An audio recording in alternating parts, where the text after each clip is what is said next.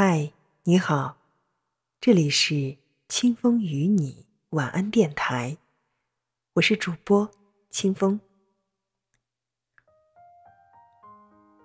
人生之苦，苦在执着；人生之难，难在放下。俗话说：“一念天堂，一念地狱。”放下别人的错，得到的是新的解脱。如果纠结怨怼，换来的只有无尽折磨。这世上最吃亏的事，就是用别人的错来惩罚自己。人生最痛苦的，并非他人所给予的伤害，而是自己给自己的束缚。经历越多，就越明白，到了人生下半场，越走越多的是年龄，越来越短的是时间。人生不如意十有八九，纠缠许久只会消耗当下。王尔德曾说：“为了自己，我必须饶恕一些事，因为一个人不能夜夜起身，在灵魂的园子里栽种荆棘。”听过一个故事，哈佛大学的一位教授拿起一个装有水的杯子。问在座的学生：“猜猜看，这个杯子有多重？五十克、一百克、一百二十五克？”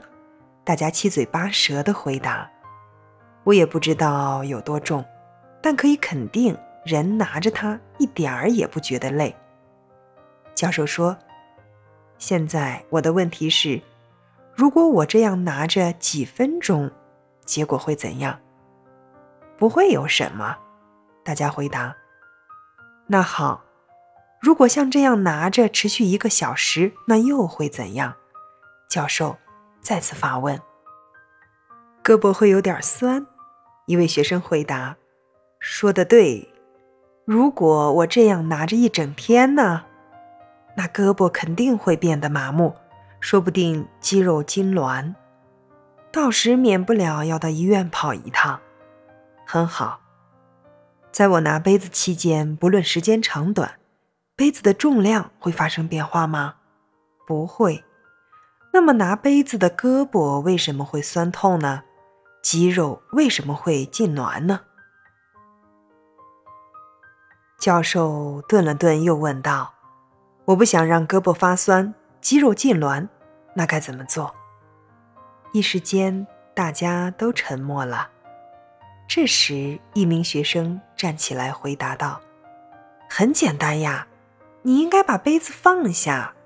其实，烦恼也像我们手中的杯子一样，任你揪着它不放，它也不增不减。人痛苦几分钟没关系，但如果长时间沉浸在别人带来的错误中，只会侵蚀心力，让自己错失更重要的东西。”人生在世，不是所有的事都值得我们去介怀。蔡康永曾说：“镜子很脏的时候，我们不会以为是自己的脸脏；但别人说了伤人的话，我们却觉得糟糕的是我们自己。生气就是别人做了蠢事儿，然后我们代替他表现出笨蛋的样子。有些人。”看清了就好，何必翻脸？有些事儿，心里明白即可，何必深究？生活从来都是泥沙俱下，成长的路上总是鲜花和荆棘并存。与其一味的较劲，不如让心态释然，生活才能转弯。在这一生，我们会遇到形形色色的人。每个人都有不同的人生际遇，造就了层次的高低。个人修养不同，所以做事风格就不同。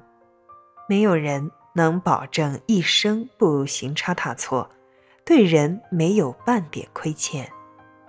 了不起的盖茨比里有句话：当你想要批评别人的时候，你就要记得，这世上。并不是人人都拥有你的优越条件。反之，当你能释怀别人的不完美，也就懂得了原谅的意义。把抱怨挂在嘴上的人，眼里看到的都是别人的过错；整天散发负能量的人，好运气自然不会理睬他。心是一面镜子，你的心是什么样，你看到的世界就是怎么样的。有位禅师收了一个爱抱怨的弟子，一天。禅师将一把盐放入一杯水中，让弟子喝。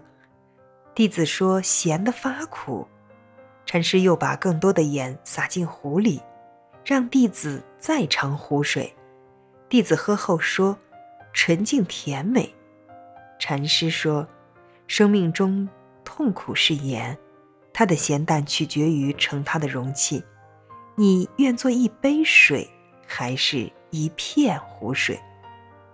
一滴墨汁落在一杯清水里，水立刻变色，不能喝了。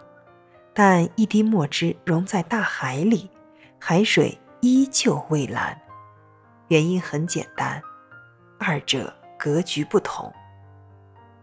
人从二十楼往下看，看到的都是良辰美景；从二楼往下看，看到的都是满地垃圾。人越缺少高度，看到的都是问题；人若没有格局，生活都是鸡毛蒜皮。心由境转，境由心生。丰子恺先生曾说：“既然无处可逃，不如喜悦；既然没有净土，不如静心；既然没有如愿，不如释然。生气不如争气。”吞下别人给的委屈，才能喂大自己的格局；宽容别人就是度量，谦卑自己就是分量，合起来就是一个人的质量。蔡康永曾说：“对自己好一点，那是会跟你在一起最久的人。放下不意味着原谅，而是一种对自己好的成熟。”随着时间的流逝，我们终究会原谅那些曾经伤害过我们的人。成年人的生活总是一半理解，一半妥协。看过这样一段话：不爱计较，不是没心没肺的表现，而是经历了极坏的考验，见过极好的繁华，学会顺其自然。深以为然，顺其自然。并未无奈不作为，而是不勉强自己，也不为难别人。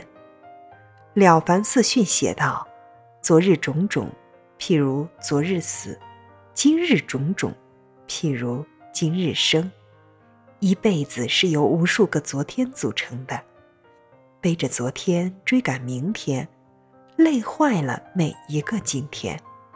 无论昨天发生多么糟糕的事儿。都不应该影响今天的心情。余生很短，你还有很长的路要走，还有很亮的星星要去看，把时间留给最珍贵的风景。余生很贵，愿你放下别人的错，解脱自己的心，斩断过去的忧伤，与自己和解，与这个世界温暖相拥。今天的节目到这里就结束了，感谢您的聆听和陪伴，我们明晚同一时间再见。